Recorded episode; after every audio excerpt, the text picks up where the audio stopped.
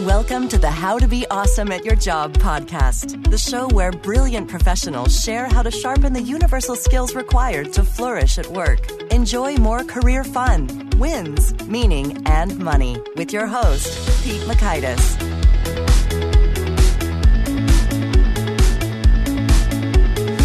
Hello, and thanks so much for joining us here for episode 194 with Elaine Bennett. We are talking writing, and Elaine brings it in terms of how to write all the more clearly and powerfully. So you'll learn one, two essential pieces of information you need to be a more effective writer, two, how you can make a bigger impact through storytelling, and three, winning ways to turn straight thinking into straight writing.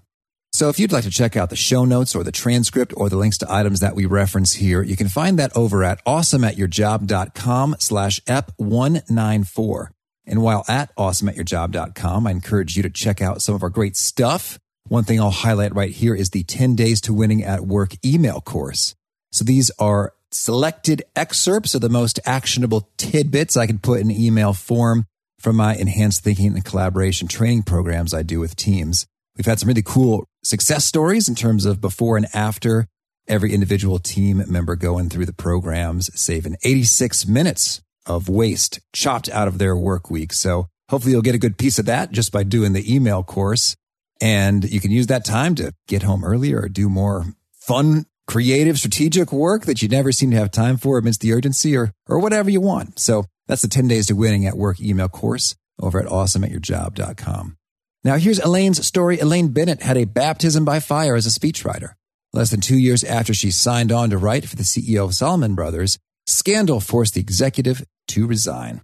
In stepped investor Warren Buffett. Since working with Mr. Buffett, Elaine Bennett has continued putting words in the mouths of CEOs of Fortune 500 companies and leading nonprofits. She unearths the stories behind business data and helps executives shape those stories into memorable messages. She also coaches individual professionals looking to develop executive caliber communication skills. Here is Elaine. Elaine, thanks so much for joining us here on the How to Be Awesome at Your Job podcast. Oh, um, my pleasure, Pete. You have an interesting array of historical clients and folks that you have worked with. And one I would love to hear a bit more about is tell me, Warren Buffett, how did you get connected with him and what was your working relationship?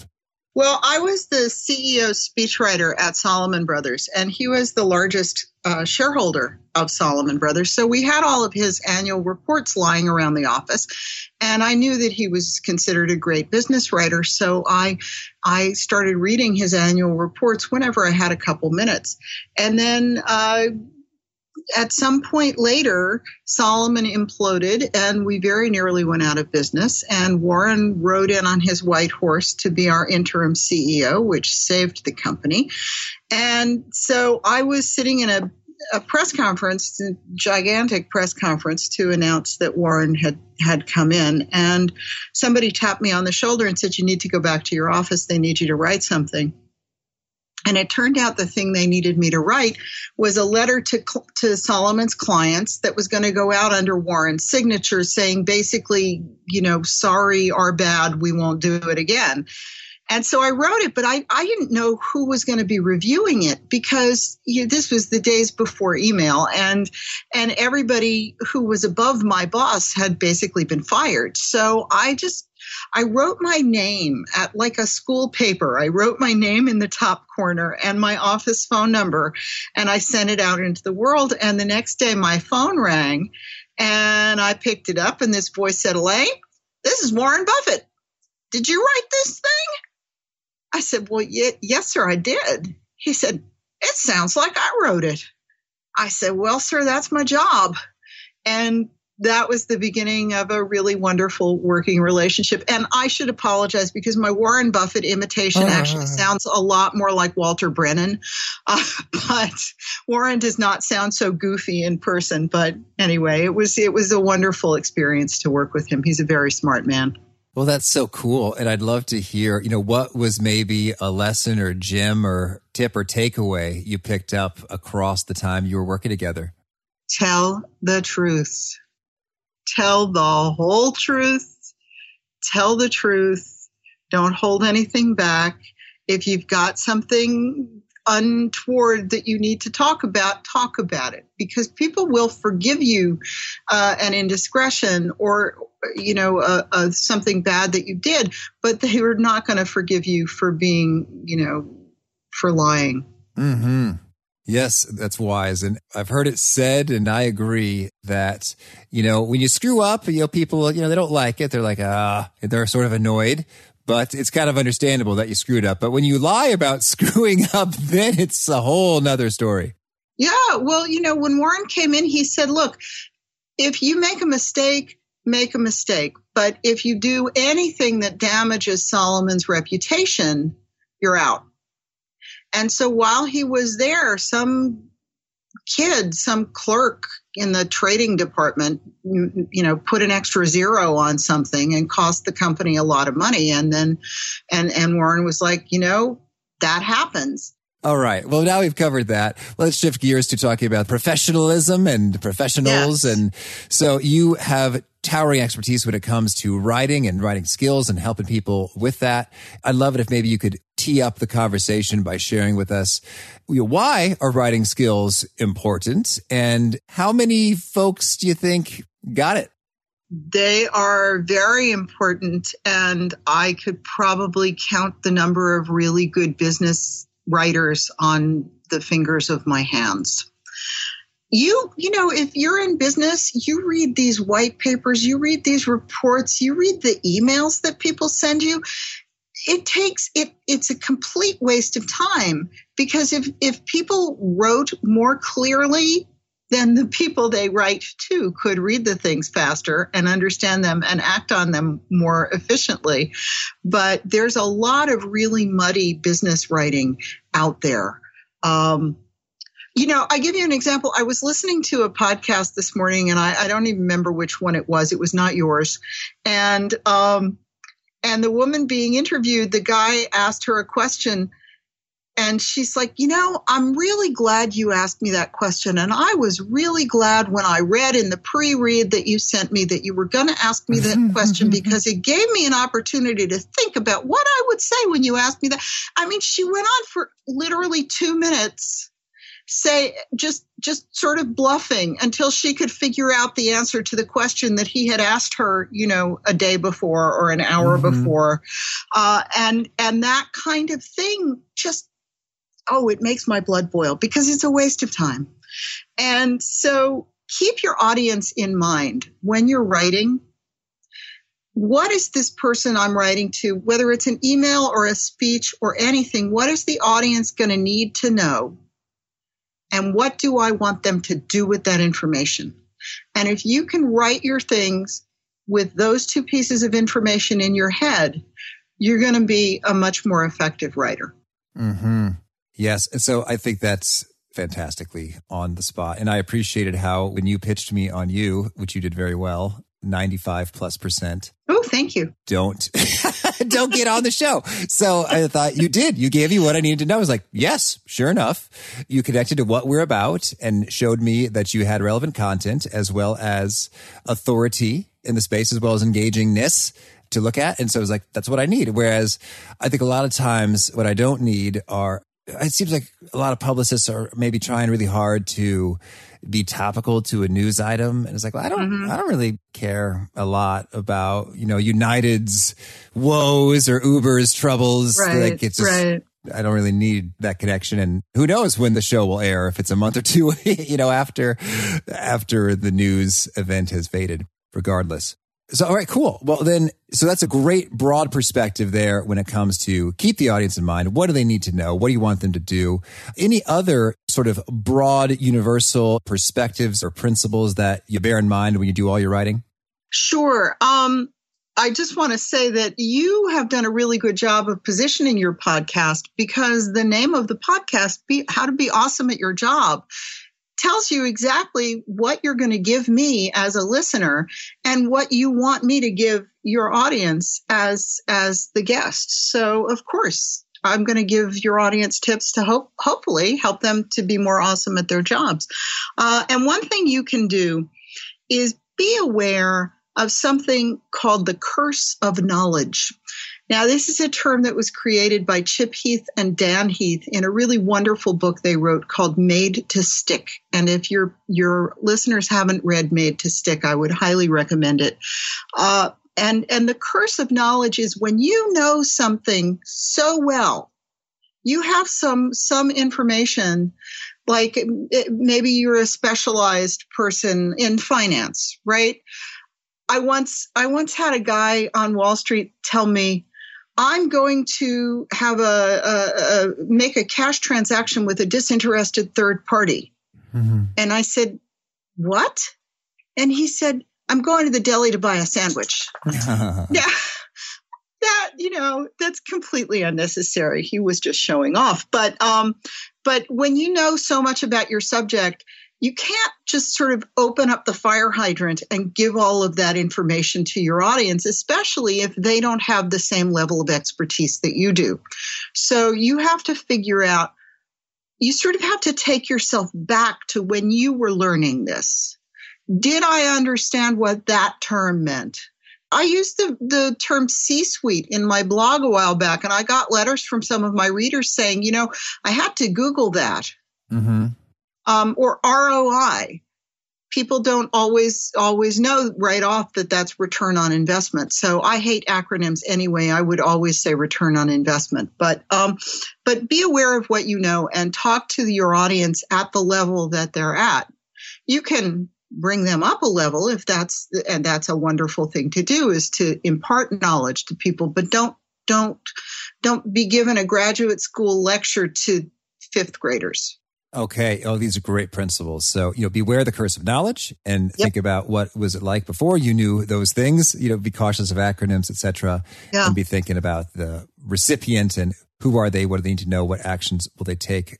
Okay. So now is there sort of more of a step by step that you think through when you do your writing? So was it Warren Buffett who said that you turn straight thinking into straight writing? Yes, Warren said that. That's a nice endorsement. Nicely done. yeah. Well, what's the protocol for making that happen? How do you do that? Well, actually that's that's really the curse of knowledge because in order to turn out straight writing, you have to you have to sort of straighten out the thinking for yourself, right? So so know what you're know what you're saying, know who your audience is, know what they want and what you want from them. And then real and tell stories. That's the most important thing you can do. May, you know, even in an email, and it, the story doesn't need to be five minutes long. It can just be one sentence. But if you can, if you can tell a story, then the listener or the reader is going to connect with your information in a different way than if you just gave them a bunch of facts. Mm-hmm. So you want them to get engaged in what you're in what you're writing so that they will you know a remember what you've said. And if you don't want people to remember what you've said then why are you saying it in the first place? And b they will they will act on it. So telling stories is really the most important thing that you can do whatever kind of communication you're doing. Now that's so fun with the storytelling there because it does make a huge impact on the recipient in terms of just connections. And I'm making connections right now. We had a previous guest, Diana Buer. She told a tale. Ernest Hemingway was challenged to write a story super short, and it was yep. just like for sale, baby shoes, never, never worn. worn. Like, whoa, you know, that, yeah. that's brief, but it just packs a punch. And I'm so intrigued what happened to this poor child, you know. so could you maybe give us some other examples then of, you know, storytelling, email or verbally, you know, one or two or three sentences? How do we pull that off? Because I think a lot of people are thinking storytelling equals, you know, a big old narrative that's going to take a couple pages. So how do we deliver that fast? So look at what I said to, in answer to your first question about Warren. I could have just said, well, I was working for Salomon Brothers and Warren came in as the CEO, the interim CEO, and so I got to work with him. Mm-hmm. Now that's the same set of facts, but it's much less interesting. And it doesn't give you room as a, as a listener, it doesn't give you room to put yourself in the story But if I tell you, you know, I was sitting in my office minding my own business and the phone rings and it's Warren Buffett on the line, well, you're going to be like, "Oh my god, how would I feel if that if that happened to me?" Yes. And so it really draws you in. So that's just one way. So a story doesn't have to be a, a, big, huge thing, right? So I was talking to my writing students the other day, and I was talking to them about overusing adjectives and adverbs. You really don't want to do that. And you don't really need to. If you read a writer like James Baldwin, I, I, I showed them a sentence that he wrote. It was a really long sentence. It was 157 words, and only six of them were adjectives or adverbs, but it was incredibly descriptive.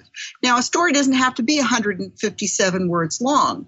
This is the story I told them to explain that. It's like, it's like your living room furniture. Do you want an overstuffed you know sofa that's stuffed so full of adjectives and adverbs that you can't even sit on it or would you like to have a whole suite of furniture mm-hmm. with the adjectives and adverbs spread out among the different pieces so that's not a long story but hopefully you've got an you've got a picture in your mind now of an overstuffed sofa that you don't want to sit on Okay, so you're saying that the metaphor here associated with the furniture counts. You know, that's another means of delivering the story.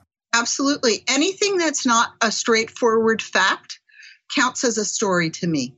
Okay, certainly. And so then what are the, I guess, fundamental components that make a story a story? Surprise is a good component.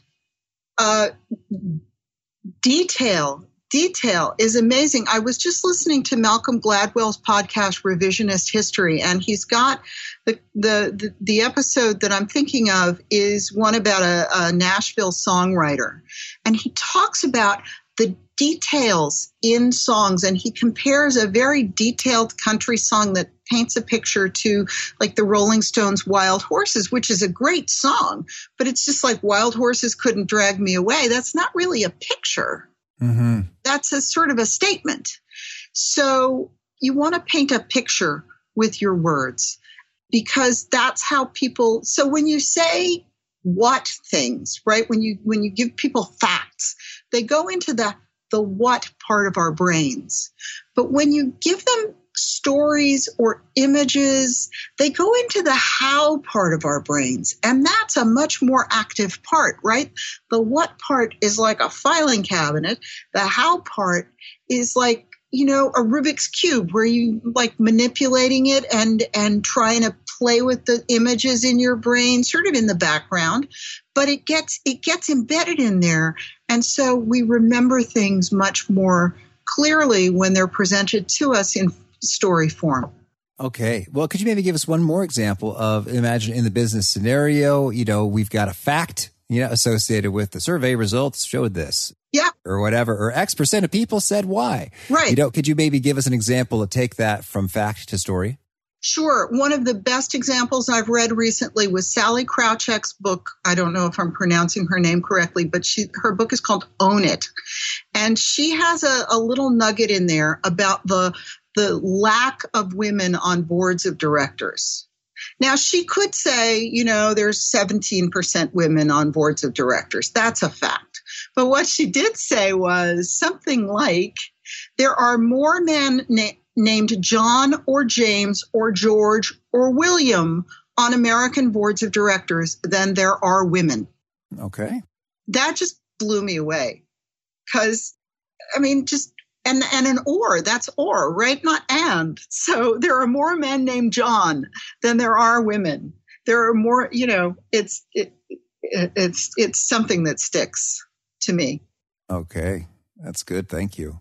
Well then can you tell us when it comes to being remembered and acted on sort of said well, that's kind of the point of what you're going for do you have any sort of key processes or strategies for making that come to life? So telling stories, but also telling them you need to tell people stories in the language that they have, right? So this is again, it's a little bit about the curse of knowledge, but um, you remember the movie Apollo 13? That's right. Houston, we have a problem, mm-hmm. right? So there was one astronaut who got left off the flight because he had chicken pox or something, and and so when the flight ran into trouble, he gathered up all of the, a big box full of all of the things that the astronauts would have access to in their in their spaceship. And he tried to figure out how to solve their problem using only the tools that they had that's what you need to do as a writer. You need to figure out what resonates for your audience and use use the tools that they have access to. So, if I were speaking to a, a, a group of women, I wouldn't necessarily start out with a football metaphor. I mean, women are football fans. Sure, I'm a huge baseball fan. We can talk about the Cubs at some point, but um, but but but I wouldn't necessarily go with a really hardcore, you know, obscure football reference. And if I were speaking to a group of men, I might not use the stuffed furniture reference because they maybe don't think about furniture as much as other people do. But um, so you want to you want to work with the tools that they have, and also, you know, one thing I want to say, Pete, is that many people in business feel like if they're writing important business things, they have to write it in a sophisticated way. And so, so everything gets really formal. And, you know, it's not, it's not just the business's fault. It's most people, the last writing they did was in college or grad school. And academic writing is very different than the way normal people write. So you want to, you want to write like people speak. And and don't be afraid that if you're not all fussy and to whom and not ending sentences with prepositions, don't be afraid that people will think that you're not smart. Of course, you're smart. You wouldn't have your job if you weren't smart. So just talk to people the way the way they talk the way write the way you talk. And one really good way to learn to write the way you talk is to talk your things out talk your writing out loud you know talk it into the record app on your phone or or whatever and then then clean it up and make it make it more coherent because you know we're not always coherent when we speak yeah, that's intriguing. You know, I think that's great. And we do tend to enjoy, well, people have told me that numerous times, like, oh, Pete, it's like you're talking to me. Yeah. It's like, okay, good. That's great to hear. I guess I'm wondering about, it seems like there are a number of nuances there when it comes to the speaking versus reading feel of language. For example, I don't know, maybe Elaine, you are the person who could finally shed light on this for me. When I'm reading sort of guest bios, I always feel a little weird when they start with a clause like equally at home in both corporate communications and nonprofit.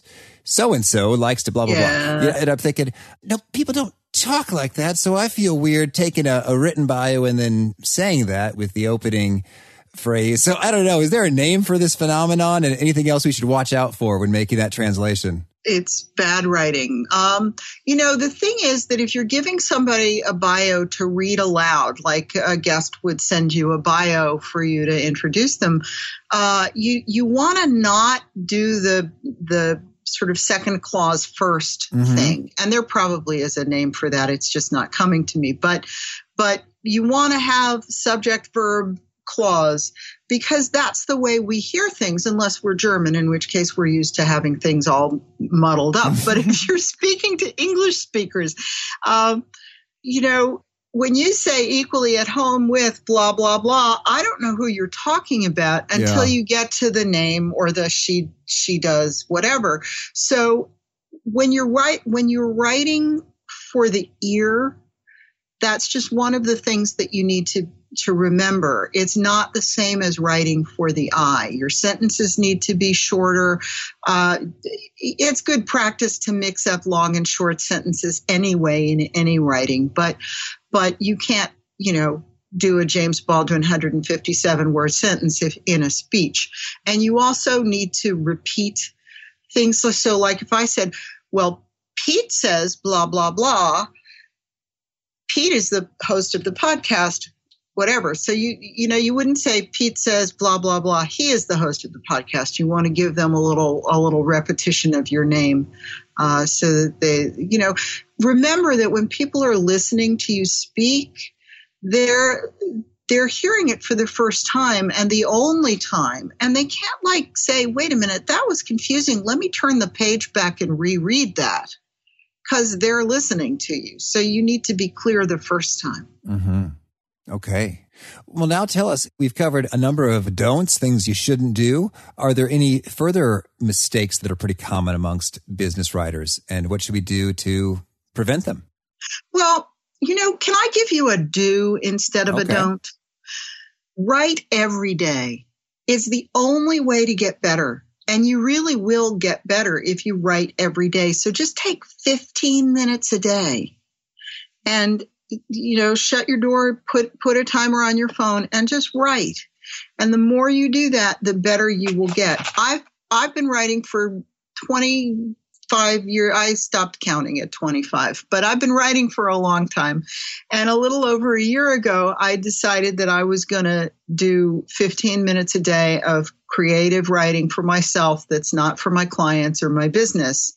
And I have been doing that every day for 455 days. Mm-hmm.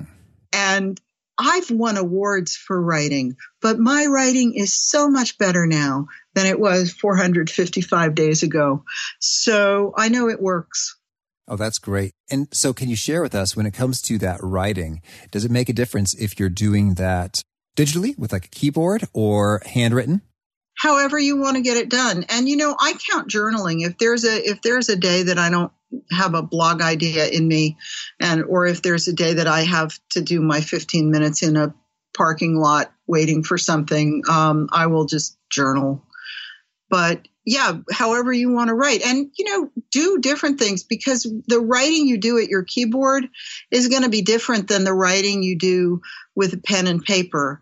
And that's going to be different than the writing you do with a crayon. If you've got access to a crayon, grab it and do your 15 minutes. It's not going to sound like anything you write for business. It's going to be fun. Okay, great. And do you have any further tips and tricks to get a quick boost to writing quality? Yes, read. Read good writing. I had a friend who who was a writer and and always complained that she wasn't getting any better at it, but she wasn't reading any really good writing. She was reading these, you know, cheap little sci-fi novels. I mean, there's nothing wrong with sci-fi novels, but they weren't very well written. So read things that you don't normally read. Read things that you, you know, don't have to read for work. My favorites are the New Yorker and Vanity Fair.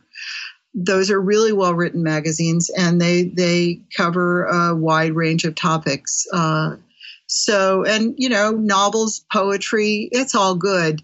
Uh, and just to to sort of air out your brain a little bit because we get so involved with work and with the things that we have to write for work. It's just really good to open up the windows and let some new ideas in. Oh, thank you. Well, so now I'd love to get your take. on Those are some suggested pieces to read, as well as you know, Warren Buffett's stuff, his books and annual reports. That's good. Could you maybe tell us what might be some examples of bad things? You mentioned the sci-fi novels that I don't know about you, but sometimes when I'm reading, say, Rolling Stone or Wired, it just feels like they're trying to have fun with crazy sentences and interesting articulations of things, which, which is, you know, cool for them and artistic and all. But I just think I couldn't stand to write something that sounds like that. And it might be problematic to do so. I don't know. What's your take on bad stuff or what to pull from that? Well, I mean, you've got to stick with your style. Uh-huh. I mean, you know, I would not, I love the musical Hamilton. I think it's genius, but you won't find me writing a speech in rap.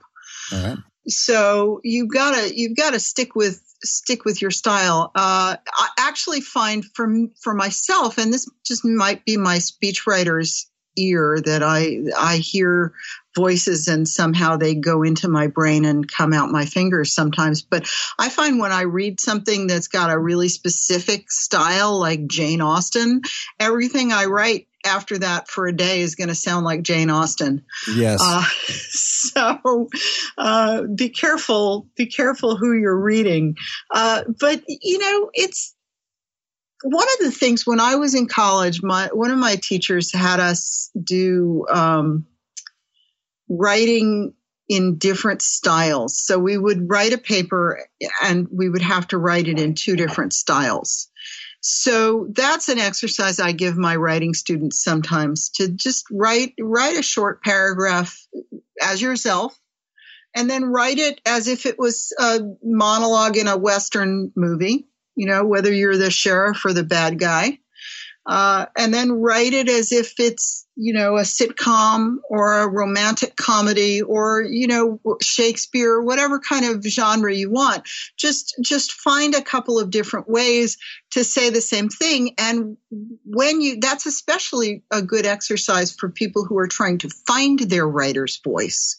Because after you've written like three three to five different people the next thing you write is going to be you because mm-hmm. your brain just can't hold that many styles in it you know okay well now elaine is there anything else you want to make sure to mention before we hear about some of your favorite things yeah, I want to I want to mention two things. Um, I have a daily writing challenge that I run from time to time, and the next one will be at the end of September, towards the end of September. So it's right for five days in a row for a minimum of 15 minutes a day. And your $15 registration fee goes to a literacy cha- uh, nonprofit.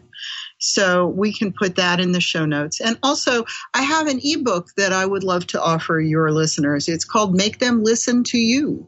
So it's five well it's actually six tips on on how to communicate effectively with your people whether you're writing a speech or writing anything.